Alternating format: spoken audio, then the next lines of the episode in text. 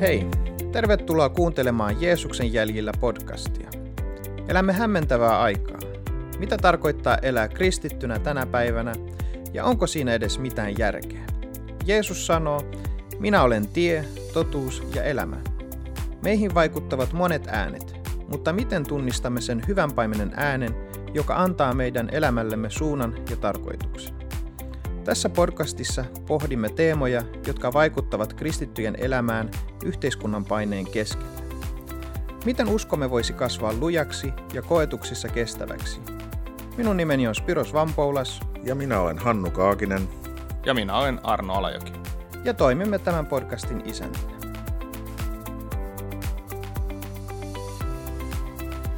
Tervetuloa kuuntelemaan podcast-jaksoa numero 10. Tämän päivän aiheemme on opetuslapsuus. Ennen kuin menemme päivän aiheeseen, niin jos koet, että tämä podcast on sinulle rohkaisuksi tai muuten rakentava rakennukseksi, niin voit jakaa tätä eteenpäin kaverille ja antaa palautetta ohjelmasta tai jopa aiheita, joista haluaisit, että me keskustelemme.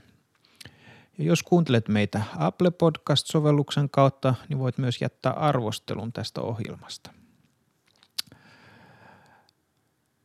Lähetyskäskyssä Jeesus käskee meitä ja sanoo näillä sanoilla, että menkää siis ja tehkää kaikki kansat minun opetuslapsikseni kastamalla heitä isän ja pojan ja pyhän hengen nimeen ja opettamalla heitä pitämään kaikki, mitä minä olen käskenyt teidän pitää. Ja katso, minä olen teidän kanssanne joka päivä maailman loppuun asti. Eli tässä nyt tulee tämä opetuslapsuusteema. Tota, haluaisitko Arno vähän avata meille, mitä tämä opetuslapsuttaminen tarkoittaa? No joo, se tarkoittaa käytännössä sitä, mitä Jeesus tuossa sanoo, eli, eli me ensinnäkin sitä, että, että me pidetään Jeesuksen äm, käskyt, Jeesuksen opetus ja noudatetaan sitä, mitä hän on, hän on noudattanut tai käskenyt meitä noudattaa. Ja sitten toisekseen se, että, että Jeesus ää, käskee meitä – menemään maan ääriin saakka ja ää, opettamaan muita näillä samoilla asioilla. Ja, ja kun puhutaan tämmöistä niin kuin opetuslapseus, opetuslapseuttaminen, niin ne on oikeastaan niin kuin, ne, on, ne kulkee yhdessä. Sä et voi opetuslapseuttaa ketään, jos et sä ole itse ensin opetuslapsi. Joten se on se ensimmäinen asia. Mutta sitten jos me ajatellaan, että, että mitä tämä niin opetuslapsi-sana oikeastaan niin kuin tarkoittaa. Se tarkoittaa puhtaasti vaan, vaan sitä, että sä oot, sä oot seuraaja tai sä oot oppilas, sä, sä oot tota noin, joku, joka oppii koko ajan asioita. Eli meidän pitäisi koko ajan oppia asioita, ää, mitä Jeesus on, on opettanut, mitä, mitä Raamattu puhuu. Meidän pitäisi koko ajan oppia niitä asioita. No keneltä me sitten niitä opitaan? No tietysti Raamatun sanasta ja, ja sen kautta, mutta – mutta mä sanoisin näin, että meillä on jokaisilla toivottavasti joku, jolta me ollaan niin kuin joku toinen henkilö, joka on Jeesuksen seuraaja, niin me ollaan, me ollaan häneltä opittu, että mitä on elää kristittynä tässä maailmassa, tässä ajassa, miten me sovelletaan Jeesuksen opetusta meidän elämään. Ja, ja voidaan nyt ehkä ajatella näin, että se tapahtuu seurakunnan niin kuin puitteissa, tämä opetuslapsena eläminen, josta sitten se, se niin kuin jollain, jossain määrin vyöryy siihen meidän muuhunkin elämään kuin niihin fyysisiin seurakunnan kokoontumisiin. Mutta jos mä vielä ajattelen tätä opetuslapseuttamista, niin se, se tulee siis Jeesuksen tästä omasta mallista. Ja voidaan ajatella näin, että Jeesus käytti aikaansa pääosin 12 ihmisen elämään vaikuttamiseen. Jeesus kulki heidän kanssaan, Jeesus söi heidän kanssaan, Jeesus tota, nukkui heidän kanssaan, Jeesus eli heidän kanssaan. Et Jeesuksen niin kuin malli opetuslapseuttamisesta ei ole kurssi, ei ole joku sellainen asia, että, että nyt niin kuin käydään läpi näitä asioita, istukaa tähän nyt luokkahuoneeseen, että nyt ruvetaan puhumaan näistä, vaan Jeesus kulki heidän kanssaan ja kun tuli tilanne ja joku asia, niin Jeesus puhu, opetti heitä, mallinsi sitä, että mitä, mitä se niin kuin Jumalan sanan mukainen elämä nyt on. Että, että jos ajatellaan opetuslapseuttamista, niin meidät jokainen on kutsuttu siihen, mutta se, se ei ole niin kuin yksiselitteinen asia, että se nyt tapahtuu näin, vaan se on, se on ehkä semmoinen, nivoutuu yhteen siihen meidän arkielämään, mutta me, meit, meitä joku opettaa ja ohjaa elään tavalla tai toisella. Niin voisiko sanoa, että se on vähän niin kuin semmoista elettyä elämää tavallaan, että se elämä opetti siinä. Totta kai Jeesuksella oli tarkoitus ja ja jonkinnäköinen suunnitelma varmasti siinä, että se oli suunnitelmallista, to, suunnitelmallista toimintaa, mutta sen sijaan, että se olisi ollut kurssi, niin siinä elettiin oikeasti sitä elämää ja, ja käytiin tavallaan niin kuin päivä kerrallaan. Niin eiköhän Jeesuksen niin kuin malli ole se, että ne niin kuin asiat, mistä puhuttiin, niin ne nousi niistä arkielämän niin kuin kohtaamisista.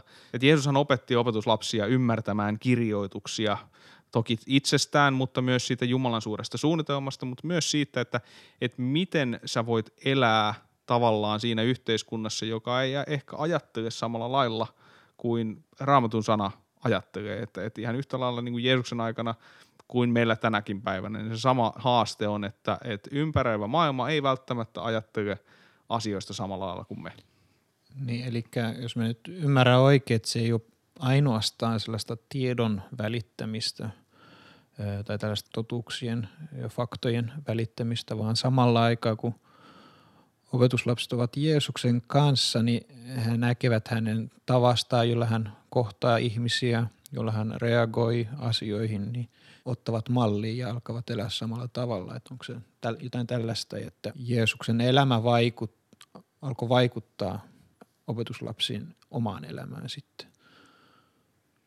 Joo, kyllä varmasti näin on ja, ja sehän tässä on tosiaan mielenkiintoista ja, ja täytyy tiedostaa, että miten, miten tarkoituksellista se Jeesuksen toiminta varmasti oli ja miten hän halusi antaa sen selkeän mallin meille siitä. Mutta sitten jos ajatellaan, ajatellaan niin kuin laajemmin tätä ää, niin kuin opetuslapseuttamista käsitteenä, niin voidaan sanoa, että meihin joka hetki tai joka, koko ajan meihin tapahtuu jonkinnäköistä niin kuin vaikuttamista. Tavallaan tämä opetuslapseuttaminen on tämmöistä vaikuttamista, mutta samaan aikaan niin meihin vaikutetaan myös niin kuin toisilta tahoilta, eli, eli tapahtuu jatkuvasti tämmöistä sekä hyvää että pahaa tai vahingollista ja jopa harhaan syrjään johtavaa vaikuttamista – mikä kohdistuu meihin. Eli me voidaan imeä niin kuin hyvänlaista vaikutusta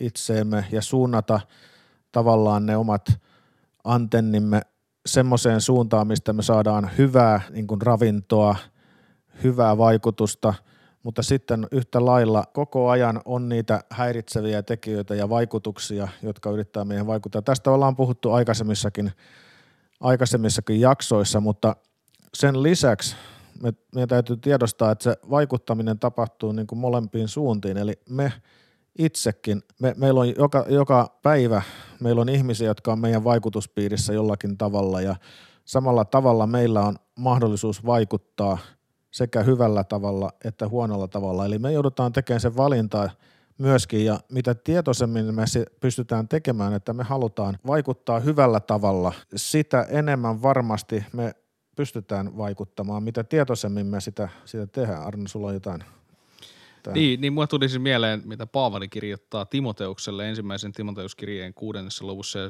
Paavali sanoo siellä jakeessa 20 näin, että pidä tallessa Timoteus se, mikä on uskottu sinun haltuusi. Torju jumalattomat tyhjät puheet ja vastaväitteet, joita tiedon nimellä kulkeva valhetieto keksii.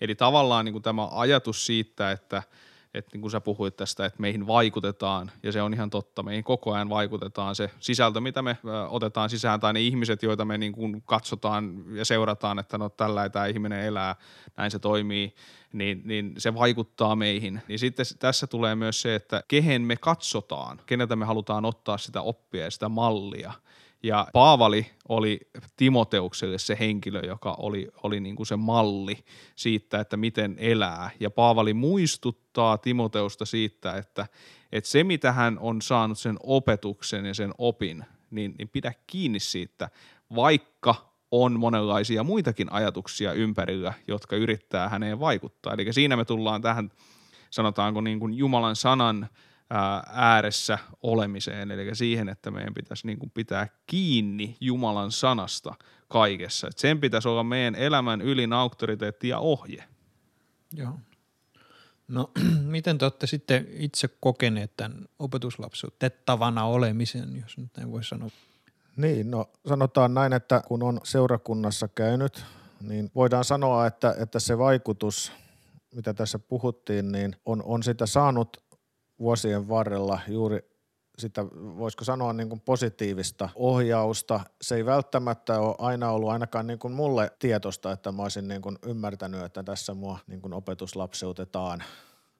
Mutta uskon, että se on ollut, ollut sitä nimenomaan, että kun on ollut ihmisiä, jotka on halunnut investoida mun elämään ja he on halunnut ohjata mulle, tarjota hyviä eväitä ja, ja sitä kautta. Se on niin kuin lisääntynyt se, se ymmärrys siitä, että mihin suuntaan mun tulisi elämääni ohjata ja, ja se on ohjannut niitä valintoja sitten, mitä mä oon tehnyt elämässä eri mutta, vaiheissa. Mutta onko se vaan niin kuin ymmärryksen lisääminen, että, että olenko minä opetuslapsuutettavana, että tavallaan riittääkö se, että mä kuuntelen radiodeita aamusta iltaa ja kuuntelen saarnoja neljä kappaletta päivässä, onko se kyse tästä, luen hengellisiä kirjoja vai onko jostain, jostain muusta kyse?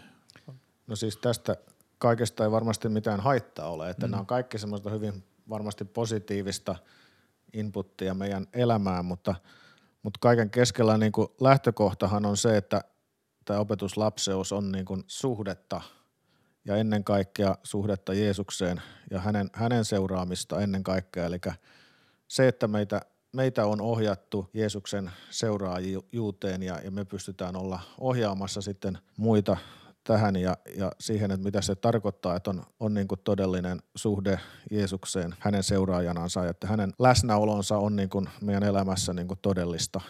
Joo.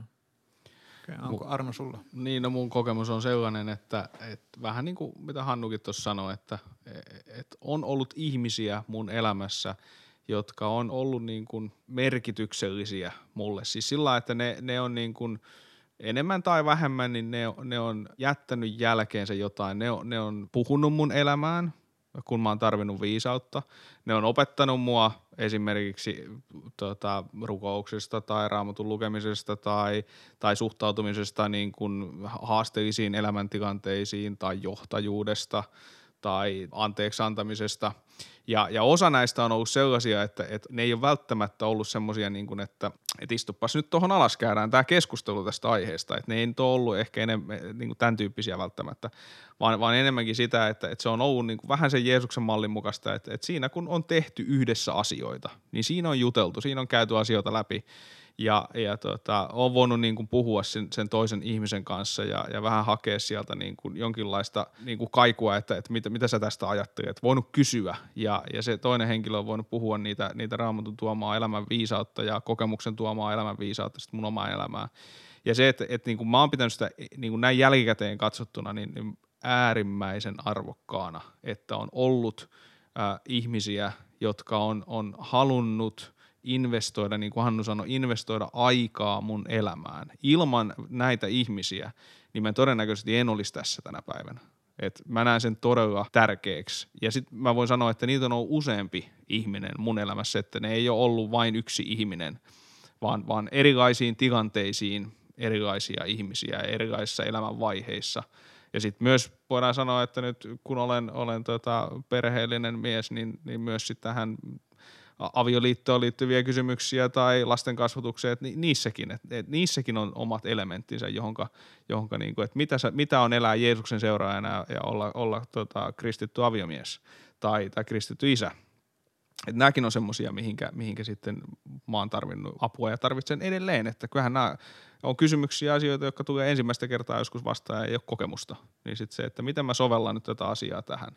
Että kyllä mä niin kuin jotenkin ajattelen, että siis Hannu, Hannu osui tuossa erittäin tärkeäseen pointtiin, eli se ihmissuuden vetoisuus. Että opetuslapseus on ihmissuuden vetoista, siis siinä mielessä, että se on, se on jonkun kanssa yhdessä elettyä elämää, joka siirtää sitä niin kuin, sanotaanko uskon todellisuutta – raamatun sanan todellisuutta, Jumalan todellisuutta siihen mun elämän niin kuin arkeen tavalla tai toisella.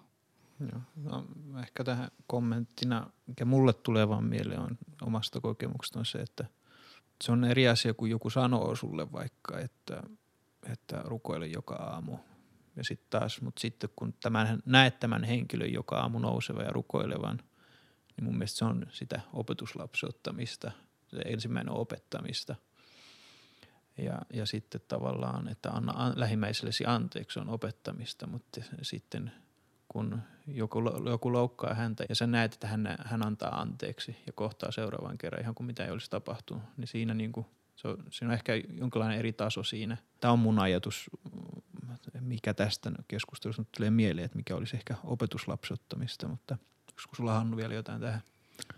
Niin on no ihan samalla lailla kuin Arno, Arno kertoi tuossa, että omasta kokemuksesta, kun on, on perhettä, että miten, miten me omille lapsille, sama ollaan pohdittu niin kuin vaimon kanssa, että miten omille lapsille tuodaan näitä niin kuin asioita, asioita esille sillä tavalla, että, että se on niin kuin elämänläheistä ja, ja semmoista pystytään kertomaan Jeesuksesta siten, että he pystyy sen ottaa vastaan, niin se on niin kuin tärkein asia, että me itse pystytään olemaan semmoinen esimerkki heille tavallaan, että se on uskottava, että me eletään just niin kuin me opetetaan, niin, niin siinä on, on joutunut hyvin niin kuin konkreettisella tavalla tämän asian asian eteen niin kuin ihan arkipäivän elämässä, että, että heijastanko mä sitä, mitä mä, mä puhun heille. Toisaalta sitten taas, kun me puhutaan niin kuin opetuslapseuttamista, niin mehän ei, ei niin kuin haeta itsellemme seuraajia, vaan se koko pointti on siinä, että me pystytään osoittamaan niin kuin ihmiset Jeesuksen jäljille eikä meidän jäljille. Tässä tämmöinen pieni viittaus tähän meidän koko podcast-sarjan nimeenkin, mutta tota, tämä on niinku se pointti, että mikä mun mielestä on tärkeä huomata ja, ja tota, usein se opetuslapseuttaminen on sillä että se ehkä sillä, joka opetuslapseuttaa, on, on semmoinen suunnitelma ja, ja tietoisuus, että tässä nyt hän haluaa opetuslapseuttaa ja johdattaa tätä ihmistä oikeaan suuntaan, jota opetuslapseutetaan, mutta se ihminen – eli opetuslapsi tässä tapauksessa, niin hänellä pitäisi myös olla se ymmärrys, että tämmöinen prosessi on käynnissä, jolloin hän pystyy niin kuin tavallaan kääntämään sen myös siinä vaiheessa, kun hän on riittävän kypsä, että hän pystyy itse jatkamaan sitä prosessia ja, ja taas niin kuin viemään eteenpäin. Jos hän, hän ei ymmärrä, että mistä tässä on kysymys ja mitä hän on käymässä itse läpi, niin hän ei myöskään ehkä pysty, pysty sitten jatkamaan oikealla tavalla. Eli mun mielestä tämä on niin kuin semmoinen iso kysymys ja, ja asia, mikä meidän pitäisi niin kuin laajemmin ymmärtää kristittyinä. Joo. No mitä neuvoa antaisitte jollekin, joka haluaa tulla opetuslapseutettavaksi? No mä ajattelisin, että, että ensinnäkin minkälainen se sun seurakunta on. Että se on varmaan se ensimmäinen paikka. Ja, ja onko sun seurakunnassa semmoisia ihmisiä, joiden seuraan sä voisit jossain määrin ehkä lyöttäytyäkin – et on, no on erikokoisia seurakuntia, on isoja ja on pieniä seurakuntia ja, ja, ja pienissä ehkä se on se etu, että, että kaikki enemmän tai vähemmän toi, tuntee toisensa. Että siellä voi olla niin kuin helpompi ehkä löytää se, mutta, mutta se lähtee siis siitä, että kuka on sellainen roolimalli, joka ilmentää raamatun sanan todellisuutta, jolta sä voit oppia, jolta sä voit ammentaa jotain. Sitä, mitä Hannu tässä sanoi, eli sitä niin kuin Jeesuksen, Jeesuksen mallia, Jeesuksen opetuslapsena elämistä. Pyri semmoisen ihmisen ää, yhteyteen ja, ja opi, seuraa, tutki, katso mitä tämä henkilö tekee erilaisissa elä, niin kuin tilanteissa elämässään ja, ja vertaa sitä siihen raamatun sanan todellisuuteen, kysele siltä henkilöltä kaikkia mahdollisia kysymyksiä, mitä sulla on uskon elämään liittyen ja, ja sitä kautta mä, mä uskon, että, että jos tämä henkilö on ymmärtänyt roolinsa oikein, niin, niin hän varmasti investoi aikaa suhun. Joo. No, kenen vastuulla sitten opetuslapsottaminen on? Niin, toi on hyvä kysymys, että tota, tähän tietysti helppo olisi vastata, että, että kyllä niin kuin Jumala on vastuussa ja, ja näinhän se viime kädessä tietysti onkin, mutta, mutta jotenkin ihmeellisesti Jumala on, on katsonut meidät kelvolliseksi siihen, että me ollaan hänen, hänen tota työtovereinamme ja tota, itse asiassa mä oon sitä mieltä, että, että Jumala haluaisi käyttää meitä seuraajiansa paljon suurimmissa määrin kuin mitä tänä päivänä tapahtuu suuressa osassa seurakuntia ja kristikansaa. Eli mun käsitys on se, että me jokainen, me ollaan opetuslapsia, meidän tulisi olla opetuslapsia ja meidän tulisi myöskin etsiä ja olla aktiivisesti opetuslapseuttamassa eteenpäin sitten. Eli meidän pitäisi olla tämmöisessä jatkuvassa kiertokulussa ja tämä on niin kuin ainoa myöskin ratkaisu, mikä on, on tähän tilanteeseen, mitä me nähdään maailmassa, että, että mm, kristittyjen määrä suhteessa koko maailman väkilukuun niin ei lisäänny samassa tahdissa, eli joka päivä tulee tosiaan näitä ihmisiä syntyy huomattava määrä, jotka kenties ei koskaan tule elämässään kuulemaan Jeesuksesta. Niin. Eli, eli meille syntyy enemmän ihmisiä kuin mitä ihmisiä tulee uskoon. Kyllä, Yrität juuri sanoa. näin tilastojen Joo. mukaan on asia. Kyllä. No mutta eikö tässä siis, jos ajatellaan sitä, että, että palaa vielä tuohon Hannun, Hannun kommenttiin, että jos niin ajatellaan Jeesuksen lähetyskäskyä nyt vaikka semmoisena oleellisena raamatun kohtana, niin, niin jos Jeesus sanoi, että menkää siis ja tehkää kaikki kansat minun opetuslapsiksi, niin kelle Jeesus puhuu? No Jeesus puhuu opetuslapsilleen. Ja kuten Hannu sanoi, että jos me ollaan myös Jeesuksen opetuslapsia, niin eikö Jeesus puhu myös meille ihan yhtä lailla? Ja mä, mä ajattelen asiasta näin, että se tehtävä on annettu niille, jotka kutsuu itseään Jeesuksen opetuslapsiksi. Joo. Mutta tuleeko se sitten kuitenkin jo tapahtua seurakunnan sisällä, että, tai mikä, onko seurakunnalla rooli tietyllä tavalla, miten se sijoittuu tähän kuvioon? Niin, no eikö seurakunta ole, ole kristittyjen yhteisö niin kuin jossain mm. määrin, että se on siinä kristittyjen yhte, yhteydessä, mutta jotenkin mulla on ehkä myös semmoinen ajatus, että se opetus lapseuttaminen tavallaan alkaa jo jossain määrin ennen sitä, että ihminen on tullut niin kuin uskoon, tehnyt, mm. tehnyt tavallaan niin kuin päätöksen seurata Jeesusta. Että se, se tavallaan se vaikuttaminen – et, et jos me ajatellaan, että mä oon Spiros sun kaveri ja sä et ole vielä Jeesuksen seuraaja, niin kun mä vietän aikaa sun kanssa, niin jotain musta tarttuu suhun. Ja jos mulla on se ajatus, että, että mä, mä niin kuin haluan jättää niitä Jeesuksen ajatuksia myös sun elämään, niin, mm. niin se alkaa siitä. Mutta sitten, sitten kun, kun sä tuut osaksi sitä seurakuntaa ja, ja tuut siihen mukaan, niin se varmasti tapahtuu niin kuin sielläkin. Mutta mä niin kuin edelleen ajattelen, että se on se ihmissuhde, että kehen on se, niin kuin se syvä ihmissuhde, niin mä, mä näkisin, että, että se on myös semmoinen oleellinen tekijä, koska se vaatii myös luottamusta. Me on tästäkin puhuttu muistaakseni aikaisemmin, että, että tämä luottamussuhde, että, että kyllä se niin kuin tähänkin liittyy enemmän tai vähemmän. Joo, no jos, jos nyt kuvitellaan, että joku tulee ja kysyy sinulta, että voitko opet, opetuslapsi ottaa minua, jos nyt näinkin suoraan tapahtuisi, niin mitä asioita kannattaisi ajatella ensin, että kannattaako siihen heti hypätä vai kannattaako neuvoa jonkun muun puheille?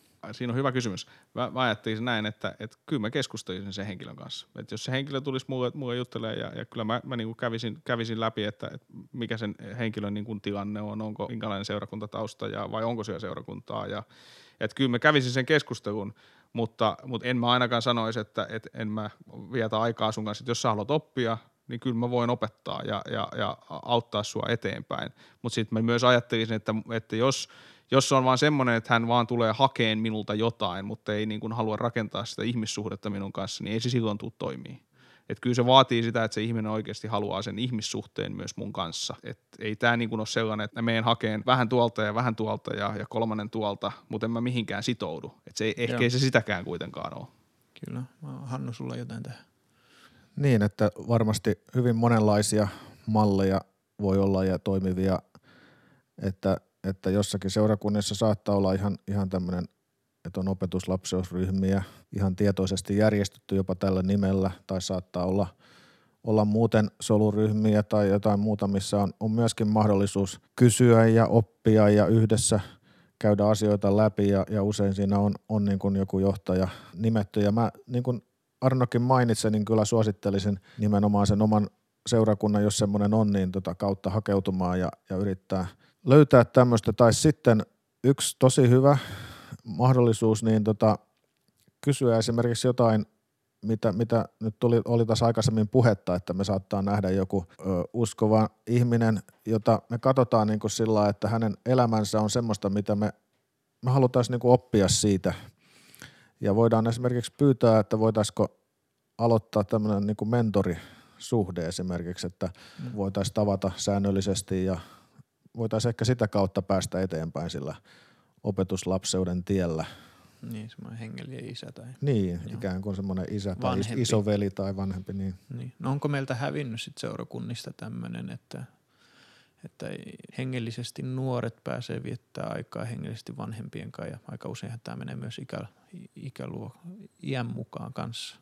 No kyllä, kyllä tota mä niin kuin vastaisin tähän, että on valitettavasti, niin kuin, en tiedä onko sitä joskus ollut enemmän vai on, puuttuuko meiltä kokonaan esimerkiksi Suomessa tämmöinen perinne, mutta tämä olisi niin kuin erittäin tervetullut ja hyvä asia, jos me pystyttäisiin tämmöistä saamaan enemmän tämmöistä mentorointiajatusta, niin tämä olisi kyllä varmasti suuresti auttamassa myös, Mm. tätä niin kuin kasvua ja sitä kautta niin kuin tätä opetuslapseuden ja opetuslapseuttamisen ajatusta.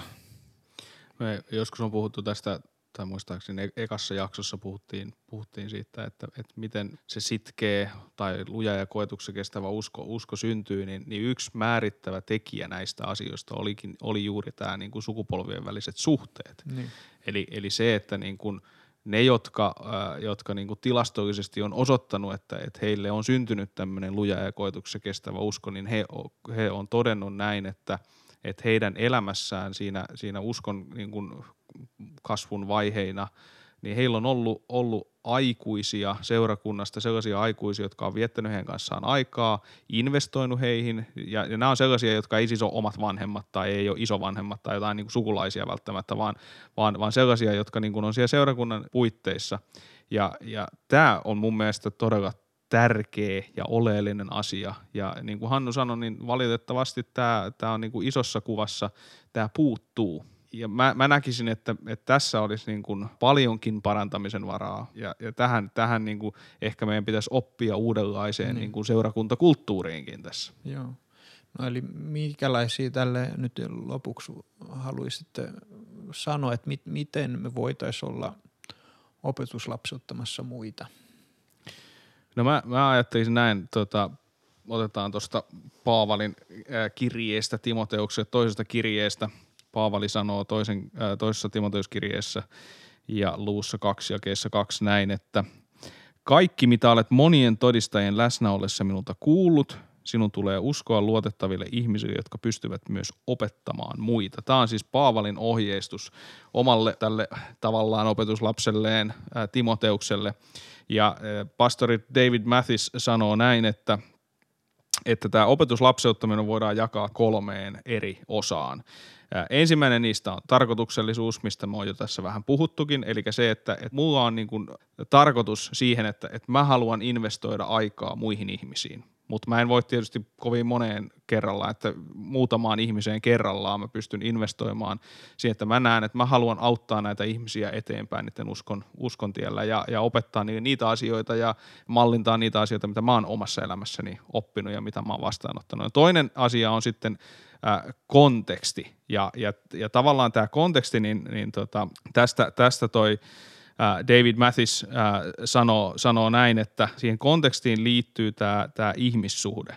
Ja, ja, tota noin, ää, ja jotenkin se, se ajatus, ajatus siitä, että vietetään aikaa ja, ja mallinnetaan niissä arkielämän paikoissa, arkielämän niin kuin tilanteissa sitä, et, et koska ethän sä voi oppia elämään opetuslapsena e, elämän moninaisuudessa, jos et sä näe, niin kuin mun puhuttu tästä nyt tässä jo, että, että sun pitää nähdä, miten joku toimii tässä, että miten se niin kuin Jeesuksen seuraajana ää, eläminen on siinä, tai tämä puhut hyvin näistä, oli Spiros esille tämän anteeksi antamisen, tai, tai sen, että se niin kuin ei ole pelkästään opettamista, vaan että, että toinen näkee, että hei, tätä se näyttää, että kun on oikeasti antautunut Jeesukselle ja kuinka se vaikuttaa halua vaikkapa antaa anteeksi tilanteessa, jossa tuntuu siltä, että minä en ainakaan anna anteeksi tälle toiselle ihmiselle. Et, et tämän tyyppisiä. Sitten se viimeinen näistä, mitä, mitä toi ää, David Mathis sanoo, on se niin kuin sisältö. Ja tähän nyt tässä, tässä Paavali, Paavali on jo kaksi viittausta, mitä tässä on ollut, että mitä on vastaanottanut se ää, Jumalan sanan niin kuin oppi, se, se mikä on raamattuun sidottua, eli ei mitään sen ulkopuolelta, vaan, vaan se, mitä raamatussa sanotaan, se mikä on raamatun sanan kanssa linjassa, niin sitä välitetään eteenpäin. Ei, ei niitä hienoja ja hyviä ajatuksia, vaan, vaan sitä, mikä on raamatun sanan kanssa linjassa. Eli nämä kolme asiaa, tarkoituksellisuus, konteksti ja sisältö. No toi oli aika tyhjentävästi sanottu ja ei mulle tästä ihan hirveästi ole lisättävää, mutta sen nyt voisin tässä loppuyhteenvetona puolestani sanoa, että, että niin kuin opetuslapseuttaminen on semmoinen jatkuva prosessi, jossa niin kuin me muututaan sisäisesti ja, ja että me, meillä olisi se halu olla, olla siinä prosessissa Jumalan sanan ohjaamana ja, ja pyhän hengen vaikutuksen ohjaamana ja tota, voisin tästä lukea myöskin Johanneksen evankeliumin kahdeksannesta luvusta ja 31. Jeesus puhuu juutalaisille, oli, juutalaisia oli kuulemassa, kun hän, hän puhui ja edellisessä jakeessa sanotaan, että monet uskoivat Jeesukseen kuullessaan hänen puhuvan näin ja niille juutalaisille, jotka nyt uskoivat häneen, Jeesus sanoi, jos te pysytte uskollisina minun sanalleni, te olette todella opetuslapsiani. Eli että pysytään uskollisena Jumalan sanalle, Jumalan sanan ohjaukselle ja, ja pyhän hengen ohjaukselle, niin se on meidän tie opetuslapseuteen näiden lisäksi, mitä on tässä puhuttu paljon ja Arno mainitsi. Joo. Okei, kiitos tästä keskustelusta ja me palaamme sitten seuraavassa jaksossa aiheesta hengellinen itsekuri. Siihen asti niin näkemiin tai kuulemiin.